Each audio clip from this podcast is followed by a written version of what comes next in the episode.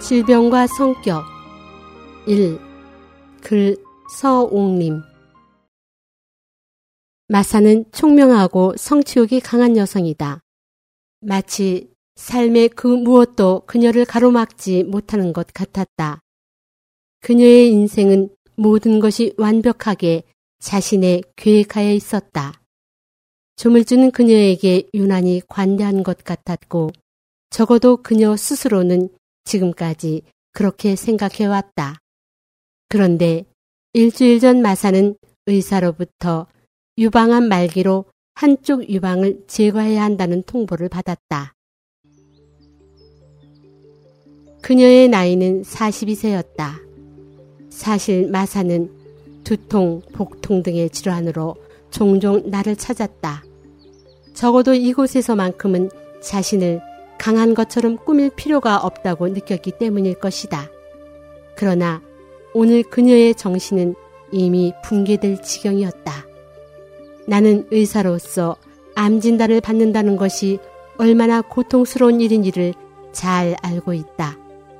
생과사의 갈림길에서 기흉을 예측할 수도 없는 삶을 살아야 하기 때문이다. 마사는 내게 말했다. 처음에 언니에게 이 소식을 알렸어요. 언니만이 감당할 수 있으니까요.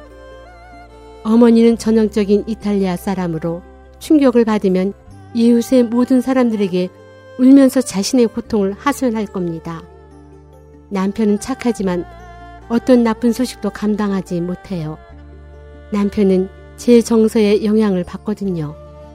제가 기뻐하면 남편은 기뻐하고 제가 우울해하면 아주 슬퍼합니다.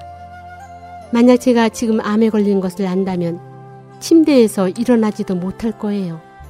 오히려 제가 남편을 위로하게 될 거예요. 마사는 아주 침울해 했다.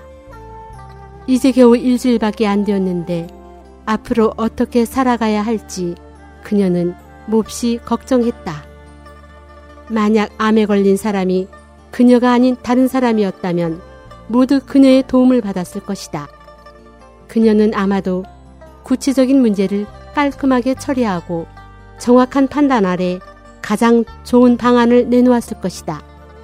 그런 그녀가 지금은 도움이 필요한 처지가 됐다. 나는 잠시 생각한 끝에 물었다. 암이 왜 발생했다고 생각해요? 화학식품, 깨끗하지 못한 물, 대기오염, 비닐 제품, 육류 중의 항생제 성분 때문인 것 같아요.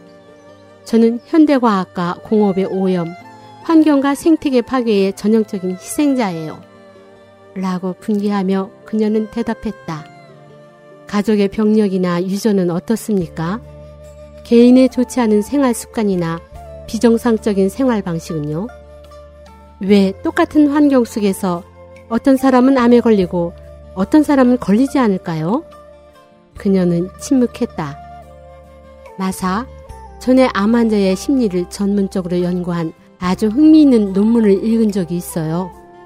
조사 결과에 따르면 암 환자의 공통적인 특징은 좀처럼 다른 사람의 잘못을 용서하지 않고 자신이 피해본 일은 오래 기억한다는 겁니다. 심한 경우는 무덤 속까지 가져가요. 또 물건을 수집하는 것을 좋아하는데 많으면 많을수록 좋아하고 하나도 버리려고 하지 않아요. 마사는 눈을 크게 뜨고 놀란 듯이 말했다. 어제 아주 오래전 일로 남편과 크게 싸웠어요. 다른 사람을 관용하지 못해 이런 매듭, 저런 매듭이 질병으로 자란 것을 그녀가 깨달은 것이다. 과연 어떻게 치료해야 할까?